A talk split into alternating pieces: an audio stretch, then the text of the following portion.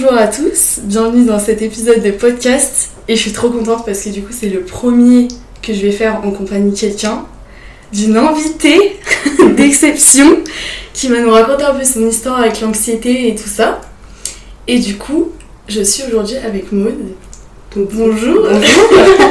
On fait vraiment comme dans l'émission là, c'est fait sa mère. Du coup, euh, Maud, je vais te laisser te présenter de la manière dont tu souhaites. Ouais. Donc vraiment, euh, voilà, je te laisse le micro. Donc bonjour à tous, je me présente, bah, du coup je m'appelle Maude, j'ai 20 ans, je suis encore étudiante et euh, aujourd'hui je vais vous parler de, du principal sujet euh, de mon rapport avec l'anxiété. Ouais, wouhou Non, en vrai, ça va faire, ça va faire du bien à tout le monde, je pense. Et ton histoire, je pense, elle vaut le coup d'être Ouais. entendue. Dans le sens où, déjà, tu vois, elle est grave différente de la mienne. Enfin, de ce que je me rappelle, c'était par rapport un peu à ta famille. C'est ça, par rapport ta à papa, famille. ouais. De toute façon, tu vas raconter un petit peu plus euh, en détail. Mais ouais, c'est carrément différent de mon histoire à moi. Et ce que je me disais, c'est que euh, il y a un moment où moi j'ai raconté mon truc et je peux pas plus, euh, enfin, tu vois, aller plus loin, genre. Aider, illustrer les gens Ouais. par des exemples C'est ça. du ont été vécus. Ouais, et je trouvais ça trop bien du coup que Maud nous raconte son histoire, pour que s'il y en a parmi vous qui vivent des trucs un peu similaires et qui vont sûrement se reconnaître, bah puissent se reconnaître et, et qu'on aille de l'avant tous ensemble quoi. En plus franchement j'ai pas l'habitude de parler de ça avec d'autres gens, je pense toi non plus, enfin c'est un peu Ouais. galère tu vois. Donc soyez indulgents les gars, euh, autant sur moi qu'avec Maud. C'est la première fois. Voilà, en plus, genre c'est galère de déjà raconter son histoire, je pense, mais en plus le faire euh, au micro d'un podcast, c'est un petit peu bizarre.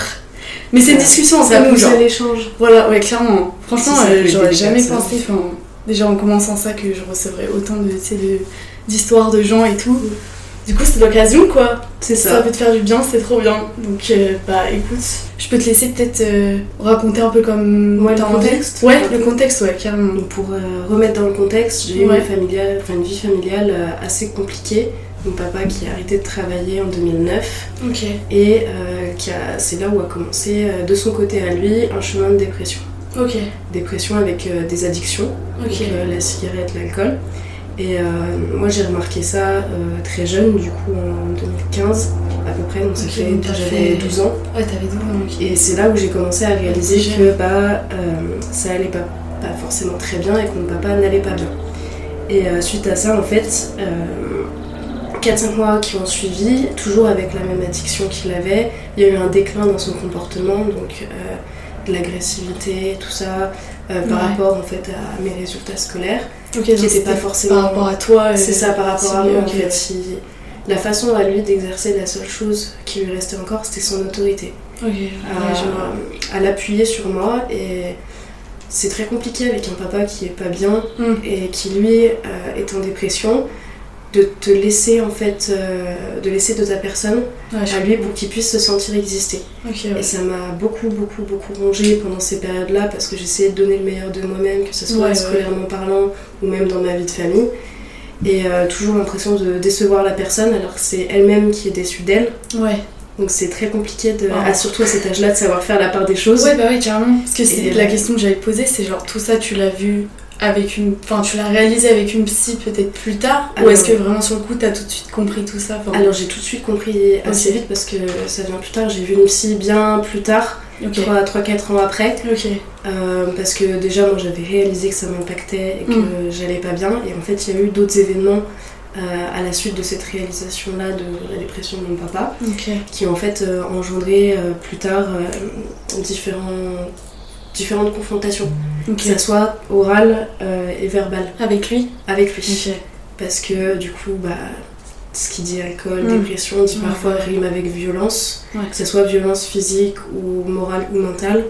Et euh, ça a commencé tout doucement, petit à petit, on s'en rendait pas forcément compte des Mm. disputes les plus banales qu'on pouvait avoir dans un foyer. Ça a commencé à, à avoir un déclin euh, sur des disputes avec, euh, par exemple, du papier toilette ou des Ouais, capsules de des trucs, café des trucs cons qui en fait euh, partaient en larmes, euh, à dire toutes les vérités, à Mm. tout faire éclater Ouais, pour rien. Et euh, ça, ça m'a beaucoup, beaucoup impacté parce que j'ai pris la place du coup que je n'avais pas à prendre, Mm. donc la place de leader au sein de ces conflits. Moi-même, à l'âge de bah, 12, 13 ans, 14 ans, en fait les 3 ans qui ont suivi, à lui tenir tête. Ok, ouais. Chose qui a du coup déclenché Mm. énormément d'anxiété chez moi. Donc euh, Mm. quand je parle d'anxiété de mon côté, c'était le soir des grosses crises de tétanie, Ouais, euh, des sensations de brûlure dans les veines, ouais. euh, des problèmes respiratoires. J'ai été diagnostiquée plus tard, qui en fait déclenché de l'asthme. Donc en fait, Ah ouais. l'anxiété a déclenché des problèmes médicaux. Putain, c'est ouf. Ça, c'est grave intéressant. Enfin, c'est horrible dans un sens, Oui. mais c'est hyper Et, intéressant euh, scientifiquement, parler, c'est hyper pense. intéressant de Ouais, voir ouais, les- carrément. pas les débouchés, mais Ouais, si on ne prend pas à temps, ce que ça peut emmener derrière. carrément. Et c'est encore des répercussions que j'ai aujourd'hui sur la santé. hein. C'est pas pour vous déprimer, mais non. tout va très bien aujourd'hui, je m'en sors très bien avec. C'est en fait le temps Mais de, de réaliser qu'il faut se, se soigner soi avant de penser à aider à soigner les autres. Ouais, carrément, ouais. C'est une belle. Euh, Enfin, c'est un beau euh, reminder, genre. À trop l'issue, je reprends sur l'histoire initiale avec les affrontements, Ouais. tout ça, les confrontations. Euh, Il y a eu un stade où c'était juste de la confrontation avec des crises d'anxiété toute seule dans ma chambre le soir, où Ouais. j'arrivais à reprendre le contrôle dessus. Et euh, après, il y a eu des crises beaucoup plus grosses parce qu'il faut savoir que du coup, mon papa s'est fait arrêter Ok. par la gendarmerie avec, euh, je crois, enfin, ça peut arriver à tout le monde, enfin à tout le monde. Ouais. À quand 10h même. du mat, tu te fais arrêter avec 0 Ouais, dans le sang, il y a un petit problème quand même. C'est pas non plus Et, hyper. euh, euh, je pense que ça va pas parler à tout le monde non plus, mais C'est quand même un gros traumatisme, je Mm. pense, dans ton enfance. Genre. Et j'ai appris ça, j'étais en, en seconde, donc bien des années plus tard, euh, avec bien sûr pendant ces années-là qui continuaient les crises, le stress, euh, la peur, parce que du coup je Mm. Vivais dans la peur de, de l'inconnu. Et euh, suite à cette arrestation-là, il s'est fait interner au Vinatier. Ok. hôpital psy, tout ça. Ouais. euh, parce qu'avec ma maman, on avait décidé de prendre un peu les devants, d'essayer de Mm. voir si quelqu'un pouvait le soigner. Mhm. Euh, il s'est échappé du vinatier, donc le- tout le monde en stress, il Ah répond ouais, pas au téléphone. Et euh, moi, à 15 ans, qu'est-ce que j'ai fait? J'ai appelé mon papa, enfin j'ai envoyé un message avant lui Ouais. disant Papa, j'ai eu un accident, c'est grave, il faut que tu me répondes. Mm. Et ça a été le seul moyen pour qu'il me réponde au téléphone et qu'on sache où il est, que la gendarmerie puisse localiser son téléphone. Ok. Toi, Donc, encore une fois, t'as eu un rôle. J'ai eu un rôle que je n'avais pas à ouais, prendre à l'âge de t'avais 15 pas- ans. Ouais, clairement. Puis que t'as pas à prendre tout court, je pense. C'est ça que j'ai pas vie, à genre.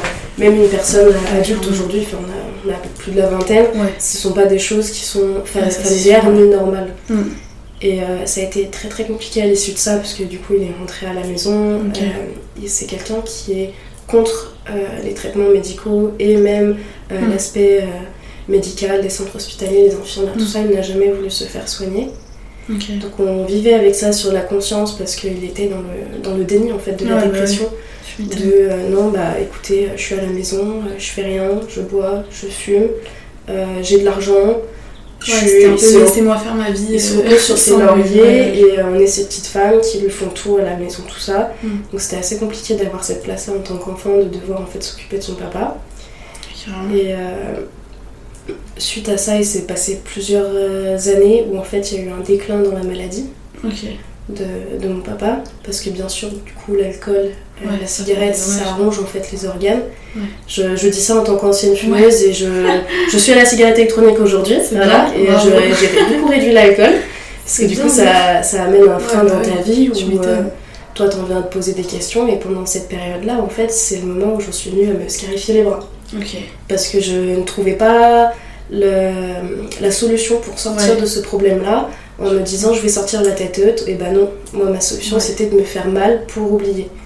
Et c'est à partir de ce moment-là où euh, ma famille, donc euh, ma maman ne le voyait pas directement parce que j'ai Mm. une maman qui travaille beaucoup, vu que c'est la seule à travailler à la maison, enfin c'était la seule à travailler à la maison avant que moi je travaille. Et euh, elle était pas souvent là. Donc j'avais aussi ce complexe-là d'être une Mm. enfant de 15 ans toute seule à la, à la maison avec son papa qui ne va pas Ouais, bien, en dépression et sa maman qui travaille. Donc j'avais personne, sachant Mm. que je suis fille unique. Ouais. J'avais juste euh, mon petit chien que j'ai perdu il y a 4-5 ans, donc ça a été aussi très ouais. dur. euh, C'était une un peu- étape en plus euh, dans, la, dans ma guérison, si on peut appeler ça une guérison. Et euh, c'est à ce moment-là où en fait euh, donc, euh, ma cousine s'est rendue compte que je n'allais pas bien et elle m'a conseillé une amie à elle, psychologue sur Paris, qui a obtenu ses diplômes en Espagne, au Portugal et aux États-Unis, qui est maintenant basée à Paris. Donc il y avait en fait l'expérience et le recul euh, sur ce genre de situation-là parce que franchement sur la Ouais. région lyonnaise, j'ai pas trouvé grand monde. Ouais, tu m'étonnes. C'était très compliqué C'était aussi une question que j'avais, mais euh, va trouver quelqu'un qui J'ai euh, beaucoup été refusée. Ouais, bah ouais. Mais alors, ça aussi, je pense qu'il faudra en parler, mais Mm. je savais pas que les psys pouvaient refuser des gens. quand il y a par des rapport à cas qui sont trop gravés en fait dans Après, c'est l'enfance. que ton histoire est super compliquée, tu vois. C'est ça, et c'est pas à la charge de tout le monde. Ouais, c'est vrai. Ça peut être dur à écouter, ça peut être compliqué Ouais. pour certaines personnes. J'ai des amis à qui j'ai raconté certaines choses, pas la totalité, qui se sont mis à pleurer et qui m'ont dit Mm. Ouais, t'es c'est- une personne très forte, dur, je comprends pas comment tu fais. Bah, Moi, c'est sûr. Oui. c'est une vérité, mais après, c'est sûr que ouais, c'est. C'est quelque chose à gérer en plus euh, de tout ce qui est les déceptions amicales quand tu grandis, Ouais. les premiers amours. Ouais, c'est ça, tout ce qu'un ado est censé vivre. C'est euh, ça, normalement. Et toi, t'es là, en fait, quand tu te sépares de ton ex-copain, t'es là, t'es bon, bah c'est pas grave, de toute façon, j'ai d'autres choses à gérer de plus grave. Ouais. Euh, quand tu perds des amis, tu te dis, bon, bah de toute façon, euh, ça va pas changer grand-chose parce que ma vie est toujours la même. Et t'as d'autres problèmes à côté qui sont compliqués. Mm. Donc, euh, la, la psy que j'ai vue, qui est Ouais. une très très bonne psy, hein, après c'était compliqué vu qu'elle était sur Paris, de pour Ouais, moi ouais. faire les allers-retours, du coup on faisait des séances en visio. Elle expliquait bah, le syndrome de l'imposteur le, le- le fameux syndrome que euh, Malheureusement, on, on a beaucoup. on a un peu à trois avec euh, mes parents, Ah ouais, ok. c'est qu'on se refile la balle. En fait. C'est que c'est un, un Vraiment triangle entre l'agresseur, le sauveteur Ah et le comment on va dire le On médiateur. de ça, on en a parlé. Dans la- une séance de psy, on en a parlé, donc je vois totalement, mais du coup, ouais, c'est un, c'est un peu le triangle. Je sais plus le triangle de quoi ça s'appelle. Ouais, mais c'était un triangle mais avec en fait les trois rôles. ouais, avec. euh, Et euh, chacun se plaçait à chaque fois, tournait autour des rôles et refusait en fait d'admettre ses torts. Et j'étais toujours au milieu, avec Ah ouais. là, euh, oui, mais quand je voulais pas me retrouver mêlée à des situations, oui, mais Maud, euh, Ouais. j'y étais sans jamais. Ouais, en fait, c'est pas toi qui te mettais dans le rôle, c'est. On te mettait. euh, Puis j'étais petite fille, donc quand mes Ah parents ouais. se disputaient dans la cuisine, moi je descendais, je me cachais dans l'escalier, Ouais. histoire d'écouter, de me dire, bon bah. Est-ce que ça parle de moi? Est-ce que c'est moi le Mm. problème? Qu'est-ce que j'ai fait de Ouais, mal? a ces questions-là aussi, de, Ouais. sur toi-même. euh, Enfin, t'es pile dans le moment où, genre, t'es en train de te construire et tout, t'as ça. confiance en toi, tout ça. Bah, la confiance, du coup, c'était très très ouais, très compliqué parce qu'avec mon papa, du coup, j'ai toujours été dénigrée sur le physique. Il faut savoir qu'avant, je faisais euh, 15 kilos de plus. Donc, j'ai été beaucoup dénigrée par mon papa sur mon physique, sur mes résultats, sur ma façon d'être, mon caractère. Parce que du coup, vu que je lui rentrais dedans littéralement, j'avais Ah ouais. le droit à des insultes qu'une enfant ne doit pas entendre de la Ah part ouais. de son papa. N'est fait, absolument un décalage total avec genre les rôles quoi. C'est ça. C'est lui, il avait l'impression d'exercer son autorité sur Mm. moi, tout en m'insultant et en faisant des menaces de suicide droit dans les yeux de sa fille. Ah ouais. C'est été, pas sain du tout quoi. Enfin, ça a été très très compliqué quand t'as Ouais, tu 14 m'étonnes. ans, euh, tu discutes avec ton père et qui dit ouais quand tu vas rentrer des cours tu vas me retrouver pendu dans le garage à une corde. ouais, c'est des propos qui sont durs à euh, écouter. Bah c'est même carrément pas possible d'entendre ça quoi. Enfin, Mm. tu peux pas grandir normalement après. et- Enfin, sereinement. Sereinement parce que du coup tu vis dans, Ouais. dans la peur constante, Ouais, ça ça. arrivé des tu te dis c'est euh, ma faute. Oui, c'est si je reviens fout ça en l'air, s'il prend sa bagnole et finit dans un fossé, bah, ça va être à cause de la dispute de la veille, qu'est-ce que j'ai fait de mal, qu'est-ce que je pourrais Ouais. faire pour améliorer ça? Et du coup, à une période de, de ma vie, quand on se disputait, je j'en venais à lui dire bah, Tiens, je te donne une couverture, je te donne 50 balles, va te payer un hôtel. Et tu fais ça Ouais, à c'est 16 ans, alors que t'as pas de revenus financiers, tu te démerdes pour trouver des thunes. Ouais. Moi, j'ai taffé pendant toute mon enfance, euh, là, ça fait euh, 14, 14 ou 15 ans maintenant que je travaille dans une écurie. Enfin, Ah ouais. J'ai monté en tant que gamine là-bas, j'étais bénévole Ah à faire les box, Ouais, t'as à nourrir les chevaux, sortir pour en fait avoir un minimum de, de retour derrière pour Mm. ne serait-ce qu'aider ma maman qui travaille toute seule depuis le, le début au final. C'est ouf en vrai. Enfin, le... ce truc de genre, t'as vraiment tout pris. Et, et on sait pas vraiment. Enfin, on va pas s'avancer sur pourquoi, tu vois, le derrière de sa psychologie à lui. De... Il a sûrement des raisons, enfin, des trucs dans son cerveau, dans son enfance qui ont fait que, bah voilà, il a eu ce, ce truc-là dans sa vie. Mais ce qui est sûr, c'est que si on parle de toi et de ton ressenti en tant qu'enfant, c'est Mhm. sûr que ça a impacté carrément C'était très très compliqué, hein. c'est aller plus loin que la scarification, c'est-à-dire que j'ai Ouais. été vue par des médecins et c'était qualifié de dermabrasion, donc Ok. infection de la peau euh, Ah aiguë, ou- enfin c'est grave. Donc j'étais sous traitement, j'avais des pansements spéciaux, euh, j'avais des médicaments Ouais. sous effet psychotrope, Ouais. J'avais des, des gros trucs lourds que j'ai gardés que pendant 6 mois parce que même moi, Ok. mentalement, c'était pas possible de me voir dans cet état-là. Ouais, j'imagine. Et euh, et j'ai essayé de m'en sortir en fait, à m'entourer des bonnes personnes parce que j'ai eu des grosses grosses déceptions euh, Ouais, amicales qui fait que je me suis retrouvée du jour au lendemain quasiment sans personne et qu'à partir de ce moment-là, en fait, tu te remets entièrement en question toi en te disant mais qu'est-ce que j'ai fait de mal, je suis pas bien et ça fait fuir les gens. Ouais. Et là, tu t'es dit, merde. C'est pas logique. C'est pas logique. côté, Et je le pensais comme ça avant Ouais. de rencontrer les bonnes personnes. Parce qu'il faut savoir que les... quand t'es jeune et que t'as des choses qui t'arrivent comme ça, Mm. quand t'es pas bien entouré et que les personnes, au moindre problème, prennent la fuite, fuite ce Ouais. sont pas des, des amis. non, fait. bah non, bah carrément, ouais. Ils sont censés être là clair. pour, euh, pour t'entourer. Mes amis aujourd'hui sont tous en psycho, je suis ravie. Je Trop suis très très très bien entourée. Ah ouais, j'avoue, ça va Voilà. bien les conversations. C'est- Oui, oui, puis ils m'aident beaucoup, euh, même maintenant avec mon papa qui a des graves problèmes de santé, qui est en fauteuil roulant parce que du coup la Ouais, c'est ce dépression, que demander, maladie, où est-ce euh, qu'il en est maintenant Où est-ce que t'en es toi maintenant par rapport à lui? il y a pas très longtemps, il y a un peu plus d'un mois, euh, il a eu des graves problèmes de respiration. Donc, à cause de la cigarette, Ok. et il ne se nourrit plus. Donc, euh, ce qui fait qu'il a un indice de masse corporelle euh, inférieur à 16. Euh, pour vous situer à peu près, une fois que c'est en dessous de 20, c'est cadavérique. C'est plus que de l'anorexie. Donc, euh, il n'arrive plus à se déplacer. Moi, je prenais la voiture avec lui. Il m'emmenait au lycée en voiture. Ah ouais, Il y avait 20 minutes sur chaque aller-retour. On vous fait au moins 6 trottoirs. ah ouais, Et le jour où je me suis rendu compte qu'il fallait que je retire les clés de voiture, c'est quand on a points en point l'envers. ah ouais. Mais encore j'ai une dû prendre le volant. Toi, tu vois, de, c'est- prendre les clés. C'est ça. Enfin, si. Et de faire la démarche en fait pour lui qui se mette en sécurité et pour moi, enfin je faisais les allers-retours tous les jours avec lui, c'était pas convenable. Donc Ouais. moi de l'autre côté j'avais la pression des examens, Ouais, J'avais la pression du permis. du permis, plus la pression euh, du taf à côté. Mm. Donc en fait j'étais littéralement une bombe à, à retardement et ça je m'en excuse pour mon copain qui vit ça avec moi parce que le pauvre euh, il en a vu de toutes les couleurs. Je dis ça parce que c'est très compliqué pour les proches de supporter Ouais, ça aussi mentalement, c'est une charge mentale pour eux. Je pense qu'on peut en parler parce que c'est vrai que même moi, Lucas, tu m'entends, désolée, parce que toutes les fois, pareil, où je l'appelle et je suis en mode je sais pas gérer ma crise ou Mm. quoi. Enfin, on en parlera un petit peu plus après, tu vois, de la crise en soi, mais euh, c'est vrai que c'est hyper dur de. Enfin, pour les proches, ouais, parce qu'ils peuvent pas nécessairement comprendre exactement ce qu'il y a à l'intérieur de nous. Et d'un autre côté, ils sont là, ils voient ce qu'on vit, C'est ça. ils peuvent pas trop être puissants, enfin, ils sont quoi. J'ai vu dans mes anciennes relations ce que ça a impacté, ce que ça a détruit. Euh, j'ai eu du chantage affectif, tout ça, par rapport à ma situation familiale et à mon couple. Ah ouais. Une chose que j'ai pas du tout appréciée, donc aujourd'hui je ne suis plus du tout avec la même personne et j'ai fait le choix de ne pas trop l'impacter dedans. C'est-à-dire Ouais, qu'il est au ouais. courant de oui, mon papa il a ça comme examen, Mm. bon bah il lui a diagnostiqué ça, mais euh, je lui dis presque jamais que euh, je suis pas bien, que Mm. j'ai besoin qu'il soit là parce que je pars du principe que ce n'est pas un pilier, Ouais. En vrai, ce n'est pas un psychologue, c'est- T'as raison, hein. c'est mon copain, il est là pour faire vivre des bons moments. Ouais, c'est ça. Voilà, donc Lucas, si tu m'entends, tu s'appelles aussi Ah Lucas. c'est vrai, je savais ça, mais je. Donc euh, je pense qu'il va écouter, mais Ok, euh, bah j'espère, je suis sûre aussi. voilà. Et euh, je veux vraiment que ça soit, je veux que ça soit un moteur Ouais, ouais. dans ma convalescence entre guillemets pour que ça aille mieux, mais je veux pas que ça soit mon pilier sur lequel je vais Mm. me reposer parce que tous les piliers sur lesquels je me suis reposée se sont effondrés.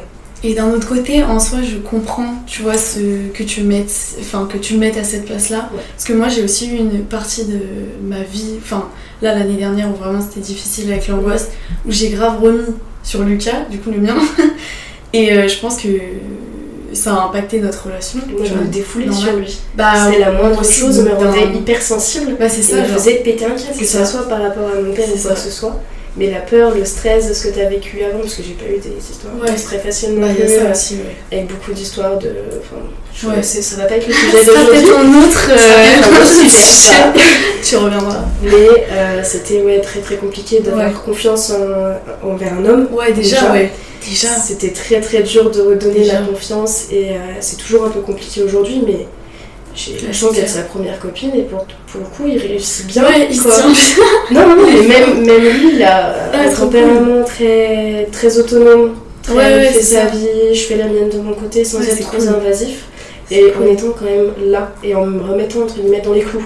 Ouais, En me disant, mais non, mais là tu fais n'importe quoi, là Ouais. t'es es en train de, de déprimer. pragmatique, genre. Euh, Arrête de voir le verre à, à moitié Ouais. vide, vois le plein. Moi je vais te le remplir ton verre. Ouais. Et tu le bois pas. Genre, c'était, on avait des petites, euh, des petites images le- psychologiques comme ça. Euh, la phrase, genre. Non, mais c'est trop bien. Et surtout, c'est ça que j'allais te demander aussi après. C'est quand t'as un père, quand tu grandis avec un père comme absent. ça, entre guillemets, enfin ouais, absent. Comment après t'envisages ta, ta vision de l'homme, tu vois, et tes premières relations et tout Alors j'ai toujours, euh, j'ai toujours essayé de faire en sorte de séparer la vision de mon père que j'ai et la vision des hommes en général. Après, malheureusement, la vie m'a mis quelques claques de similitude. Ouais. Je vais pas me cacher que parfois j'étais là, j'étais bon. Ouais. euh, Peut-être que les hommes, je vais arrêter. Ouais. Je... Les chats, c'est pas mal, hein, les chevaux Ouais. aussi, je suis bien Peut-être qu'on s'est tous dit ça à un moment donné, tu vois, c'est vrai que. Et euh, au final, euh, bah, c'est bizarre à dire, mais euh, les bonnes personnes te tombent dessus sans que tu y attendes. Ouais, bah c'est Et cool. euh, moi, ça a été du coup le meilleur pote de ma meilleure pote. Ok. Bah trop bien, hein, Que j'ai rencontré, euh, ça, c'est- ça Un après-midi piscine chez moi, Ok. ma pote m'a dit est-ce qu'il peut venir et tout Trop machin. Bah oui, pas de soucis. Et puis Trop ça a bien. commencé comme ça, et puis c'était très difficile de le mettre au courant. Parce Ouais, que de bah, mettre au courant ouais. une personne qui n'a jamais eu de relation avant, de toutes tes anciennes Ouais. relations et de ton passif euh, anxieux, et Mm. en fait les sujets anxiogènes Ça peut faire peur, peut-être. J'ai voulu le quitter justement pour Ouais. ça et je- un Je soir vois. je l'ai appelé, il était en soirée, il m'a dit ouais j'arrive, euh, tout ça euh, pour discuter. Et il se doutait de ce qui allait arriver, il m'a dit non mais attends, que t'aies des problèmes ou non, je m'en fous. Hmm. D'accord, on va y aller, on va le faire ensemble, on va y arriver. Et quand tu te dis putain mais je suis la première meuf de quel... Mais euh, ça, ça fait bizarre. Ouais, J'ai- eu l'impression vraiment de me prendre une claque en me disant bah il y a quelqu'un qui accepte, tu Hmm. vois. Et c'est à partir de ce moment-là où je me suis dit ok il accepte. Mais c'est pas pour autant que je vais tout lui mettre. Ouais, c'est ça, ouais. Parce que il a une situation familiale aussi avec des parents séparés, une petite Ouais. demi-sœur, où lui il a sa situation à gérer à côté, Ouais. avec ses études, tout ça. Moi j'ai ma vie professionnelle Mm. et mon côté aussi. Faut pas tout mélanger Ouais, plus. je suis d'accord. faut garder une part de, pas de secret, mais une part de D'indépendance, Ouais. et de vie en fait. Ouais, carrément. Parce que c'est beau de partager la vie avec quelqu'un. Ouais. Quand tu as eu des, des antécédents pareils, Ouais. ça impacte beaucoup sur Ouais. ta jalousie, ta patience, ta conscience, le fait de répondre un message. Juste ça. Ouais. De savoir qu'il est dehors et que tu sais pas où il est. Hmm. T'as l'impression de revivre les traumatismes dont je parlais Ouais, tout c'est à l'heure ça. quand mon père s'est échappé du génatique. Ouais, c'est ça en fait. T'as l'impression de revivre la même chose et te dire mais et s'il y a un accident? Ouais, c'est le et ça? si, le fameux et si le, fameux et si, je pense qu'on pourrait Mais faire un c'est ça, podcast en fait. entier sur le et si. Non, mais c'est ça, mais en plus, quand la, la situation était déjà arrivée, enfin, Mm. comme tu dis, là, quand ton père s'était échappé, machin, et que ça t'avait fait peur et tout, là, quand la personne te répond pas, c'est ce truc-là ça. qui revient, genre. Et c'est les trucs physiques qui viennent avec, enfin, on va reparler aussi un petit peu de la crise chez toi, ce que ça que faisait ça exactement. déclenché, ouais, c'était. Si tu t'en rappelles, si. euh, Ah oui, t'as je m'en rappelle. Ouais, euh, ouais, ouais, ouais, bien je m'en rappelle super bien. Oh punaise. Mais c'est important de s'en rappeler aussi, Ouais, de savoir d'où on est, on est parti dans la convalescence, entre Ouais, carrément. mentale Mm. ou sur les actes physiques. C'est important de se rappeler de d'où on vient. Carrément, Ça peut être un peu bateau comme phrase, Non, mais non, carrément, je suis carrément d'accord. Je suis carrément d'accord. Et du coup, euh, pour toi, c'était quoi un peu euh, physiquement les... les symptômes. Ouais, les symptômes anxieux que t'avais vraiment... Alors, Que t'as commencé à avoir et puis Ouais. peut-être après qui ont évolué, je sais pas. alors, au début, c'était beaucoup euh, me ronger les ongles, Ouais. me ronger la peau autour des ongles. Ah ouais, c'est ça. Après, ça a été les ongles dans la paume de main serrés très très fort pour Ouais. prévenir en fait l'énervement. Et quand les grosses crises d'anxiété ont commencé à arriver, Mm. quand au début ça se déclenche, t'as les mains qui tremblent beaucoup, Mm. t'as les mains très moites. Et c'était très très compliqué, donc ça c'était un premier symptôme, donc je me disais Mm. ça va aller, ça va aller. Et à force de contenir, contenir, contenir, Mm. le soir tu te retrouves dans ta chambre tout seul, tu te dis vas-y je peux tout lâcher, tu te retrouves euh, assis par terre, tellement tu pleures, t'arrives pas à respirer, tu t'étouffes, Mm. et là c'est parti. Crise Ah ouais. d'angoisse, plus de respiration, tétanie, tu peux plus bouger, Ouais, comme ça. si t'avais en fait quelqu'un qui te, qui te, comment dire, qui t'accrochait et qui voulait pas te laisser partir. Donc ça c'était très très compliqué. Euh, les seuls moyens pour moi que ça s'arrête c'était la compression, donc que quelqu'un vienne me serrer très très très fort Ok. jusqu'à en fait que je m'étouffe et que je retrouve en fait un, Une bouffée d'air. une bouffée d'air. En fait, comme si j'avais l'impression Ok. d'être possédée. Ouais, c'est ouf en vrai. Et euh, ah, juste avant cette, cette phase-là, j'avais les phases où je sentais mon sang passer dans ma peau. Ah ouais, c'est ce que tu disais, les, les C'est ça, euh, et j'en ai encore des, des cicatrices aujourd'hui. Bah, j'en, Ah ai ouais. sur, euh, j'en ai trois sur la main, les autres je les ai fait recouvrir par des Ah, tatouages. ok. Et ça, voilà. Mais euh, c'était quand même assez, Ouais, assez choquant parce que les bras, ça n'a pas besoin d'être euh, très très profond Ouais, pour que ça soit ouvert. ouais, ça. Et ça s'infectait très très vite et j'en avais, euh, j'ai toujours fait le même bras. Ok. J'en avais euh, 4-5 sur le même bras et puis c'était Ok. une, une galère. Et puis le soir, ça te rebrûlait sur les mêmes plaies que t'avais fait la veille. Ouais, Donc ouais. tu continuais, tu continuais, tu cercle- continuais, c'est ça. Cercle infernal quoi. Et puis j'ai une période où du coup après ma psy, j'ai arrêté Ok. de faire ça. Et je me contenais tellement que j'en venais à faire des malaises. Ah ouais. Des malaises où j'étais dans la cuisine, ça allait pas bien, ça commençait à je chauffer. Et je, en fait, littéralement, mon cerveau déconnectait. Euh, ma mère m'a dit, c'est comme si tu t'étais endormie debout. Et t'es Ah tombée ouais, par terre, t'es restée allongée pendant 5 minutes. Ah ouais, ok. Et t'étais pas consciente J'étais pas consciente. Moi, Ah ouais. c'est ce qu'on m'a raconté. Putain, et ça, ça t'arrivait souvent? Ça, je le faisais 3-4 fois par semaine. Ah ouais, quand même. Ouais. Très souvent, quoi. Mm. Mais c'était tout le temps à la maison. Jamais à l'école, Ouais, jamais jamais à cheval, tout le temps dans le milieu déclencheur. Mais ouais, c'est ça. C'est ce que j'allais dire, c'est que je pense que c'est propre à- aussi à, à l'histoire de chacun. C'est ça, bah, Et que toi, tu t'associais peut-être ça de avec. la euh, maison, ouais, c'est ça. Avec euh, La maison, ça se passe mal et du coup, euh, Mm. ça te faisait. Enfin, ton corps, il acceptait plus ça. C'est ça. Mon corps, j'avais pas de manière d'évacuer en fait cette sensation de frustration parce que c'est une énorme frustration en fait que tu renfermes euh, à l'intérieur de toi parce que tu n'as pas envie de te faire du mal, tu as Mm. envie de t'en sortir mais tu ne sais Ouais. pas comment faire. Ouais, c'est ça. Et cette idée-là, quand elle vient te ronger tous les jours, à chaque moment, Mm. la peur de rentrer chez toi. Mm. Je- J'allais en cours, j'avais pas envie de rentrer chez moi, j'avais peur. J'osais pas mettre un pied à la maison, ou alors quand je mettais un pied à la maison, je fonçais dans ma chambre et je m'enfermais. Je bougeais pas, je mangeais pas, je faisais rien. Je- juste j'attendais que la crise elle vienne. Et aujourd'hui, j'ai beaucoup de mal à pleurer. Ah ouais? Je, en fait, on, C'est fou comme chacun c'est super différent et en même temps c'est vraiment adapter à la situation. c'est vraiment ça que je voulais montrer là, c'est que tu vois, il y, a- il y a des choses qui sont hyper différentes pour chacun. Mm. Et je suis sûre qu'il y a plein de gens qui vont se reconnaître, genre, qui vont dire, mais alléluia, qui en ait parlé, que moi aussi j'ai des, des brûlures aux veines et tout. Genre, moi je, je savais même pas que ça existait, tu vois. Ouais, Je ça ça euh, le jargon médical de la dermabrasion. Ok. Donc c'est une c'est sensation où euh, tu vois, t'as l'eczéma, Ouais. ça te gratte, mais c'est une, une envie de démangeaison. Là, en fait, tu sens vraiment que dans tes veines, dans un, un endroit de ta peau, en fait, ça va te chauffer. Ouais. Et chauffer, chauffer à tel point que quand tu fais des crises et que t'es pas bien, bah, t'as envie d'arrêter Ouais. cette sensation-là et du coup, tu grattes, tu grattes, tu grattes, tu grattes. Et en fait, c'est dû au, au flux sanguin que t'as, que ton cœur renvoie, qui en fait ne va, va être inhabituel dans ton corps et va créer en fait cette sensation de brûlure. Et du coup, bah, quand t'es dans le mal, bah, envie que ça s'arrête parce que t'es déjà assez mal comme ça. Ouais, c'est ça, ouais. Du coup, toi, tu ça. tu grattes. Et en fait, c'était lié au traumatisme. Ok. Parce que du coup, j'ai fait euh, des, enfin, des petits problèmes cardiaques où j'avais le cœur qui Ok. battait un peu trop vite, tout ça, ou même un peu trop doucement parfois, donc des Ouais. grosses baisses de tension ou d'hypertension. Et du coup, c'était dû à ça. Ok. et Ouais, c'est euh, ça. depuis, il faut apprendre à respirer, à être zen. Ouais. J'ai trouvé. euh, Ça, c'est compliqué ça. Et t'as fait comment du coup pour arriver à, à reprendre un petit peu ce rythme de relaxation, tout ça, tu vois. Parce que je pense qu'il y a des gens qui se demandent, enfin, typiquement même moi, genre je me demande tout le temps, enfin, tu vois, on m'a souvent conseillé de faire la méditation, ouais. Le yoga, le machin. Et en Oui, soi, j'aime bien. là, oui, c'est bien, mais. Mais t'as vu, c'est dur pour que tu l'utilises vraiment comme un outil, genre. C'est ça, moi ça m'embête plus qu'autre chose. Je me dis, bon, bah vas-y, Ouais, ça me fera du bien, mais en fait, ça m'embête de le faire parce que volontairement, j'ai pas envie de le faire. Ouais, c'est ça, je pense qu'il faut pas se forcer. J'ai coup, cherché beaucoup, beaucoup, beaucoup pour toi, beaucoup ouais, de choses. qu'est-ce que t'as trouvé Des pour, euh, activités de patience, que ce soit la peinture. Ok, euh, ouais. Il y avait plein de trucs. euh, Avant, c'était la mode des petits élastiques, tu sais, que tu tressais, Ouais. les un truc comme Ah ça. ouais, J'en faisais beaucoup dans mon lit avec des tutos YouTube pour me décontracter, pour me changer les idées. Après, j'ai grandi, donc moi, c'est beaucoup passé par l'écriture, euh, du coup, Ok. de mon petit carnet. Trop en bien. fait, j'écrivais euh, les, les sensations que j'avais, euh, l'humeur dans laquelle j'étais, et j'écrivais un paragraphe à côté de, du pourquoi, du comment j'étais comme ça, et qu'est-ce que je peux faire pour m'en sortir. Ah ouais, c'est bien en vrai. Enfin, déjà, ça se voit qu'il y a de la réflexion et tout. Enfin, Mm. Chose que tu vois, moi, j'arrive pas du tout à faire encore. Quand Ouais. j'ai une crise, j'arrive pas à avoir le réflexe de genre prendre mon carnet, écrire Sinon, moi, j'appelle quelqu'un. et ressentir le besoin, Je le joker, appeler un ami. Ouais, c'est ça. Bah, ça, ça m'arrive souvent aussi parce que ça me rassure.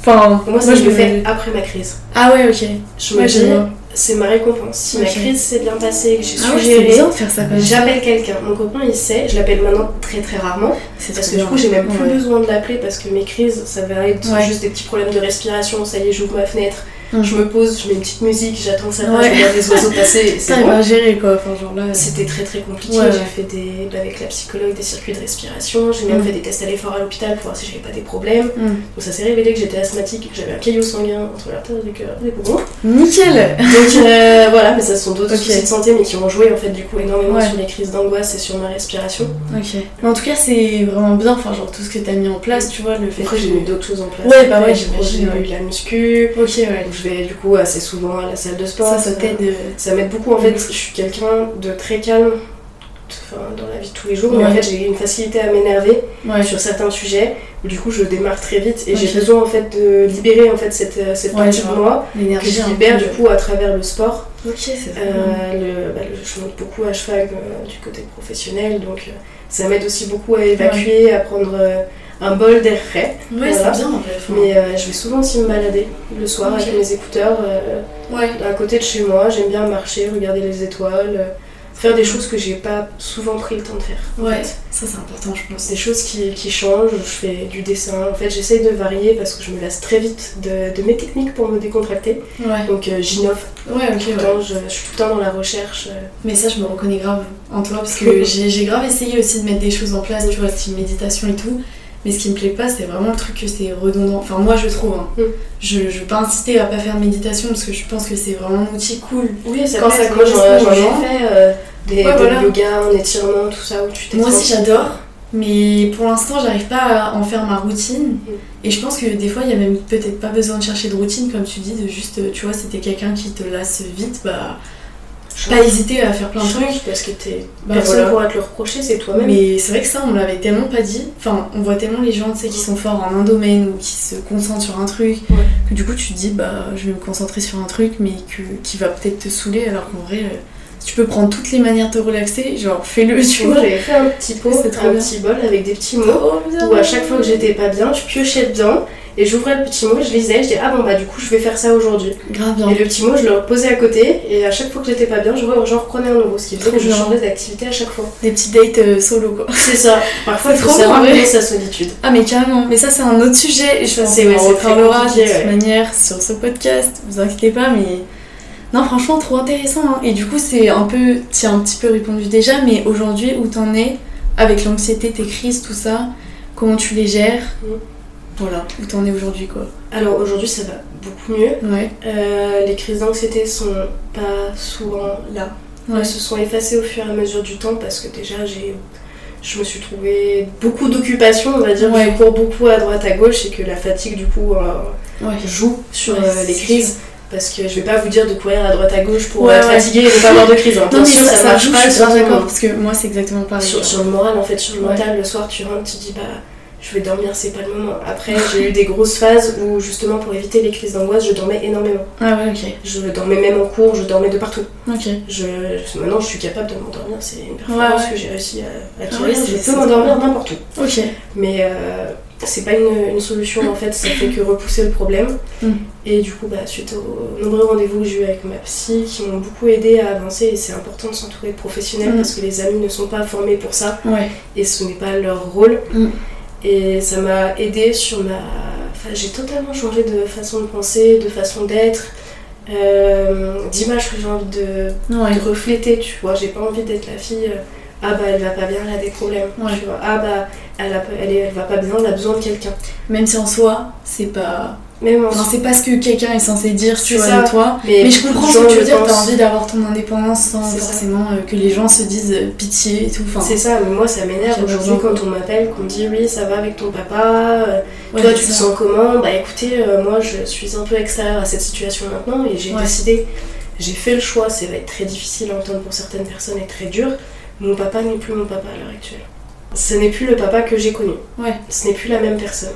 Moi, je pense que c'est libre à toi, tu vois, de... C'est ça. Et libre à chaque histoire d'être différente aussi. Et... Mais cette façon-là C'était mieux comme me ça, ouais, détacher. voilà. de me dire mieux. merde j'ai une famille de merde pourquoi mon papa il m'envoie ouais, je vais pas aller faire du shopping avec lui pourquoi Mm. je vais pas au resto avec lui. Euh, ça m'arrivait encore il y a 2-3 ans de ça d'aller dans des parcs avec des copains et de voir des parents jouer avec leurs enfants au ballon Ouais. je me mettais à pleurer ouais, bah oui, mais j'ai fait 14 ans de garderie Ah ouais, et d'espace jeune donc j'alternais entre le, le poney et l'espace jeune Ah et l'école ouais, sympa, Et je je vois bien. je ne voyais pas ma maman et le- Ouais. la seule figure euh, parentale que j'avais c'était mon papa Ouais. Donc quand tu grandis comme ça, c'est assez compliqué. Donc euh, je me suis dit, je vais mettre une barrière, stop. Ça ne me concerne plus.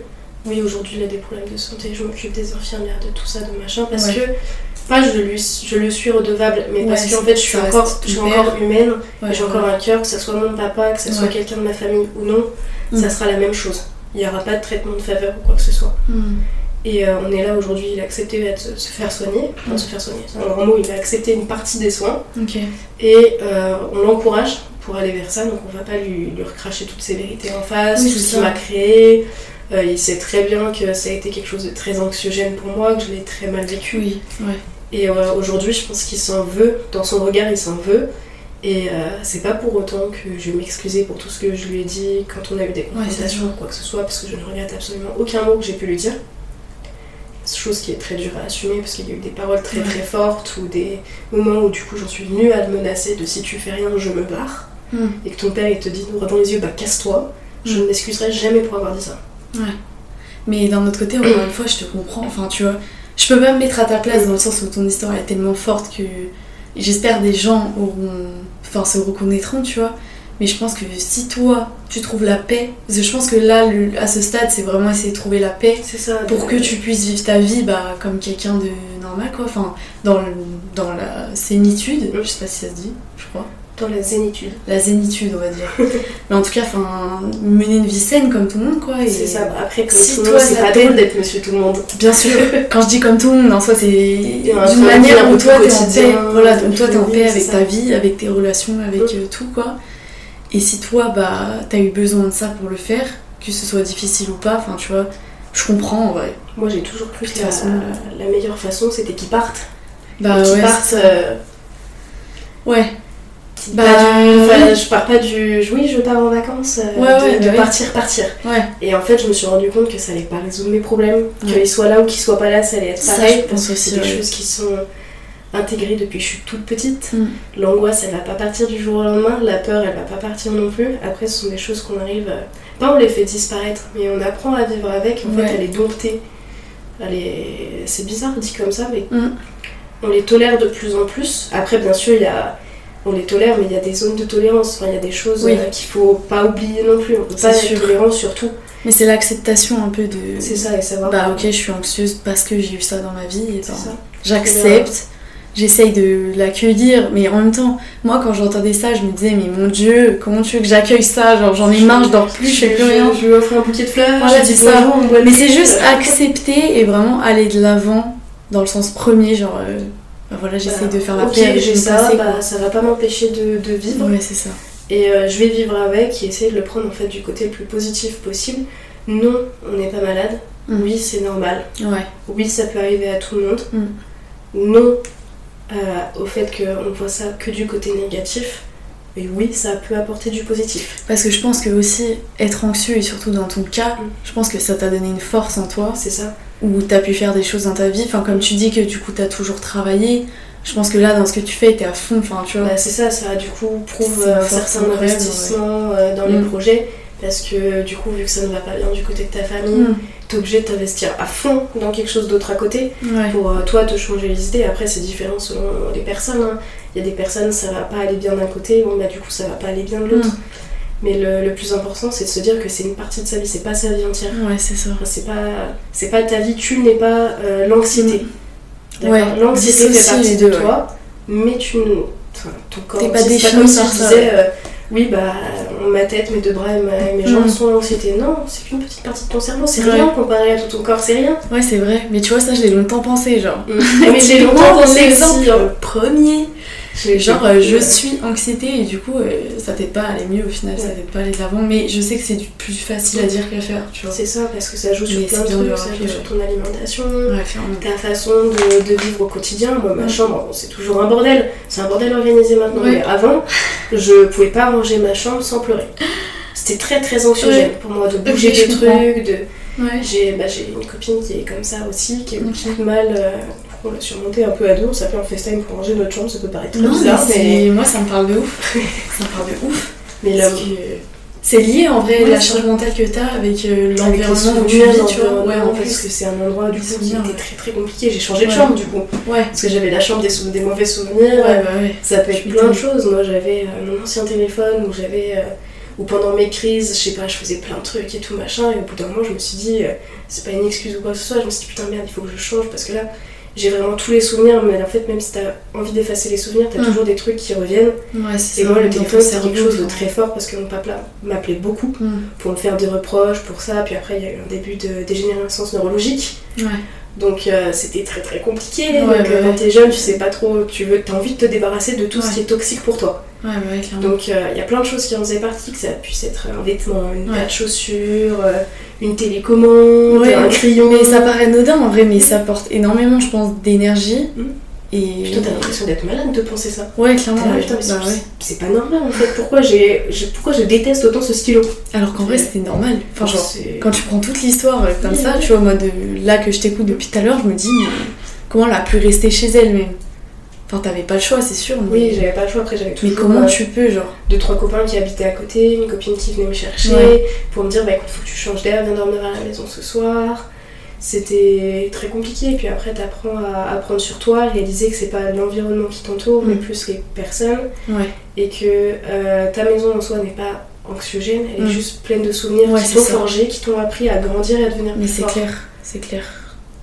Et c'est comme quand on rentre quelque part et qu'on se sent mal parce qu'il y a quelqu'un qui a eu une histoire difficile. Je sais pas si tu crois à ce genre de trucs, mais Si, si, si, il y a des gens qui est- vachement. Qui est beaucoup là-dedans. Tu vois, les dans la énergies. son mari décédé. voilà, et ben ce genre de trucs, je trouve que ça marche aussi grave pour euh, l'anxiété. Parce que pareil, moi j'ai changé de chambre aussi avant j'étais à côté. Et pareil, elle me rappelait trop euh, les premières crises que j'ai eues quand j'arrivais vraiment pas à gérer, que pareil, Ouais. je me retrouvais par terre en train de suffoquer et tout. Ah, le Et- suffoqué, je pense qu'on l'a pas mal tous Ouais. vécu. Je pense Pas que très confortable. mais le avec de la moquette. c'est Ouais, c'est ça. Bah, c'est plus confort, tu vois, pour suffoquer par terre. Mais, mais vraiment, enfin, j'avais besoin aussi de partir des énergies parce que, pareil, j'arrivais pas à dormir dans ma chambre. Et je me retrouvais, euh, genre, euh, je sais plus quel âge j'avais, j'avais 13 ans. Et je dormais avec euh, mon petit frère ou ma petite sœur, je me rappelais même Mm. plus lequel, mais je dormais avec l'un des deux parce que je ne pouvais pas dormir dans ma chambre. C'était anxiogène à mort. Je pense que. quelque chose de pas très très bien. Je me dopais aux somnifères. Ah ouais. Et il faut savoir que les Non, je suis pas de somnifères, façon. euh, il y a de la mélatonine, c'est très bien, c'est ce que je Mm. continue à apprendre aujourd'hui, qui sont des Ok. petits bonbons, tout ça, mais qui ne créent pas d'addiction. C'est Ouais. une aide à l'endormissement. C'est euh, quelque chose que tu, ton corps produit déjà. Et euh, les somnifères, il faut savoir que la différence entre les somnifères Mm. et euh, la mélatonine, les somnifères, ça rend addictif. Ouais. Il y a des Enfin, il faut voir un médecin en général avant. C'est ça, et moi j'avais ma, malheureusement euh, ma grand-mère qui avait une ordonnance de somnifère par rapport à son traitement, et ça m'arrivait Ah parfois ouais. d'aller chez ma grand-mère et de piquer une boîte de somnifère, Ouais. et je me shootais à ça tous les soirs. Bon, je faisais des super nuits hein, du coup, Bah mais ouais. ça, en fait ça faisait que repousser le problème, en fait le lendemain, j'étais tellement shootée que je dormais toute la journée en cours, que Mm. je faisais rien, que j'avais envie de rien faire. Ouais, c'est l'effet inverse ça m'a, euh. c'est ça, ça m'a enlevé mon envie de vivre. Mm. Là, on parle carrément d'une envie de vivre. Ah ouais. Je subissais en fait. Ouais, parce qu'il y a des effets secondaires aussi qu'il faut prendre en considération. C'est ça, et puis quand t'es jeune, bah, t'as pas, tu fais pas le même Ouais. poids qu'une personne adulte. C'est clair, ouais. Tu- toi, t'as pas connaissance des doses et ça peut être super dangereux en Ouais. fait, au final. Ouais, carrément. Et ça, du coup, bah, j'ai pas entamé un sevrage parce que oui, j'avais une addiction, mais Ouais, t'as réussi c'était à un rythme comme ça. tous les soirs. Et euh, du coup, bah, au bout d'un moment, j'ai remplacé ça par la mélatonine. Donc la mélatonine, c'est moins puissant. Mais après, vu que moi, j'ai su gérer un peu plus mon anxiété, mon stress Mm. et mes peurs, j'ai su en fait, euh, comment dire, accepter ce, ce traitement-là, qui en fait était beaucoup mieux pour mon corps, Hmm. que ça soit ma santé mentale, ma santé physique Mm. et sur mon sommeil. Ouais, bah ouais, carrément, j'imagine. Mais après, moi, tu vois, déjà, sur ce podcast, on juge absolument aucune décision. Genre, on est vraiment. Enfin, tu vois, moi, je, je suis prête à entendre tout parce que pour l'avoir vécu, en tout cas, les insomnies, le mal, euh, enfin, quand t'arrives plus à dormir, quoi.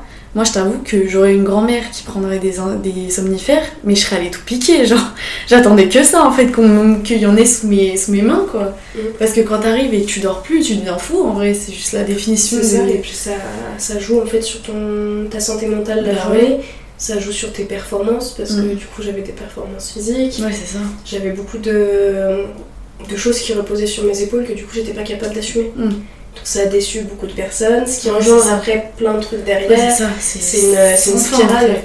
C'est une spirale euh, infernale, c'est un cercle vicieux. Mais je pense que les médicaments, enfin la thématique des médicaments, des somnifères, tout ça, Mm. c'est un truc dont je parlerai un peu plus. Parce que moi, là, actuellement, j'en prends. Je l'ai jamais dit encore sur le podcast, mais en vrai, enfin, on va en parler d'un moment à un autre, donc euh, Mais y y a rien de mal. hein, Non, clairement. prendre. Parfois sur Et une période donnée, moi, ça m'aide énormément. Genre, sans ça, euh, je pense, euh, j'en serais pas là, tu vois. Donc, euh, je trouve ça cool qu'on en parle. Après, j'aimerais bien parler, tu vois, avec quelqu'un qualifié, genre en mode. euh, Peut-être plusieurs personnes. Ouais. Je suis pas encore exactement le format, mais en vrai, euh, qu'il y ait quelqu'un qui euh, dose mes propos, parce qu'en vrai, j'ai pas envie de parler d'un médicament sans avoir un avis médical Ouais. ou quoi. Du coup, voilà, mais en tout cas, c'est sûr qu'on en parlera. Donc, pareil, si ça vous intéresse, euh, envoyez-moi des messages ou j'en sais rien. Enfin, C'est des quelque chose, voilà, somnifères, y a euh, qui pas de souci, comme ça on en parle. dessus. Parce que pareil, ça c'est mal connu de tout le monde, enfin les médicaments, le... C'est- Les somnifères sont très très mal vus. Voilà, En et surtout ça, moi par euh, exemple, j'y connais rien, alors que peut-être qu'à un moment donné, ça m'aurait carrément aidé. Et peut-être euh, éviter de prendre ce que je prends aujourd'hui, même Mm. si c'est pas, c'est pas mal, enfin moi je vis très bien avec. Mais ouais, c'est un sujet, donc je pense qu'il faudra en parler parce que c'est important. Et ça peut aider, surtout, c'est pas forcément tu prends des médicaments, tu vas. euh, T'es bon à, à l'internat, tu vois, pas du C'est tout. ça, du tout. Et puis y a rien de mal à se faire interner si c'est. Enfin bref. C'est ça, si c'est grave, y a rien Voilà. de mal, euh, justement, c'est une force de reconnaître qu'on va pas ouais, bien, d'aller voir quelqu'un, même d'aller voir des psys. Moi au début je pensais que Ouais, c'était mal, ça. que j'étais pas bien, que je Ouais, folle, pareil. que les gens allaient me prendre pour une folle. Ouais, C'est tous les films américains, Ouais, euh, très typés. euh, Alors pas du tout, pas du tout. Les gens sont là, sont juste Ouais. adorables, sont là pour vous écouter, pour Mm. avancer avec vous. Et justement, c'est une force de reconnaître qu'on va pas bien et qu'on veut se faire soigner. Ouais, carrément. C'est hyper important de le voir de- dans ce sens-là parce que sinon on pourra jamais avancer. Carrément. Mais écoute, on a bien parlé là Ah Je oui, crois qu'on a fait le tour hein, en vrai. on a je sais pas si euh, choses, on a ouais, pas je pense qu'on a bien fait le tour. Mais en tout cas, merci hein, d'avoir Ouais, de partagé ton histoire, d'avoir été la première à venir pour faire ça. J'espère qu'il y aura, il y aura du monde, que ça va inspirer d'autres Ça gens va aussi. encourager des gens Ouais. à venir parler et ça aide beaucoup, hein, franchement. C'est une ouverture, bah déjà, ça ouvre l'esprit un peu plus Ouais. euh, à l'univers euh, du podcast, euh, à l'univers de, de l'audio, tout ça, parce que c'est quand même hyper important d'avoir des avis différents. Et euh, ce qui rend en fait des podcasts intéressants, c'est la diversité des sujets abordés et euh, la diversité d'auditeurs Mm. et de euh, réalisateurs. Mais de ouf Enfin, de toute façon, on va essayer. Moi, moi mon but, c'est juste que genre, on en parle. Mm. Parce que moi-même, j'avais du mal, tu vois, à trouver des contenus où ça en parle. Je trouve que la parole, elle est encore vachement euh, limitée par rapport à ça. Et en vrai, c'est des normal. sujets qui sont super tabous. Bah ouais, en vrai, ça se comprend. Donc, euh, donc ouais, on va essayer de créer un petit environnement cool. Un petit truc Parce cosy, que là, on vous l'a pas dit, mais euh, en fait, on est dans ma chambre en travaux, donc c'est un peu euh, la, la hesse. Mais euh, voilà. Mais bon, c'est bien, des jolies petites plantes en plastique. Ouais, voilà, c'est même pas des vrais, putain, la honte. non, en vrai, vraiment, bah merci beaucoup. Et puis, bah, euh, pourquoi pas, euh, peut-être que tu reviendras un jour pour parler d'un sujet. J'ai plein de sujets à aborder. Trop bien Bah, peut-être alors que vous réentendrez Maud une prochaine fois dans un prochain épisode. Voilà. Et bah, merci beaucoup d'avoir écouté jusqu'au bout. Je vous fais des gros bisous. Et puis, on se retrouve dans un prochain épisode. Bye